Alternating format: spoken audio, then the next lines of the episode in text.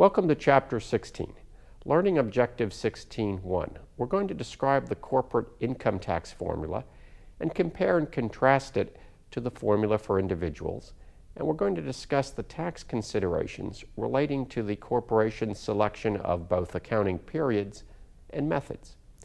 Exhibit 16-1 compares and contrasts the formula for the calculation of taxable income of a C corporation with the formula for that of an individual.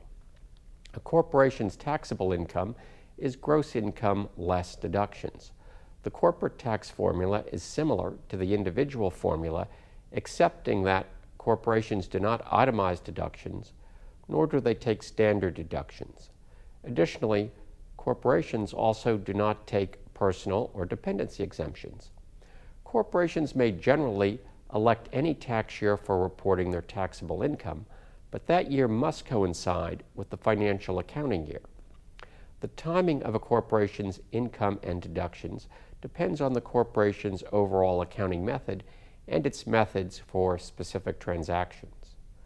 Corporations are generally required to use the accrual overall method of accounting.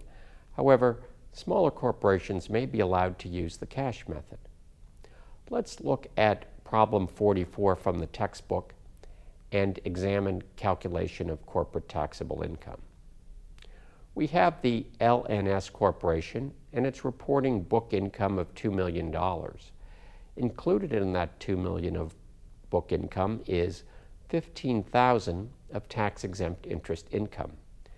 The LNS Corporation also has 1.345 million in ordinary and necessary business expenses. So our question is straightforward. What is the corporation's taxable income for the year? It's $640,000.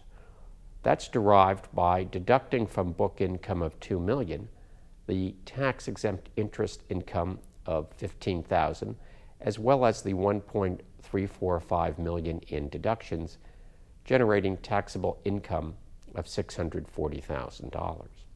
This problem is a nice transition to the concept of book or financial reporting income and the adjustments needed in the calculation of taxable income.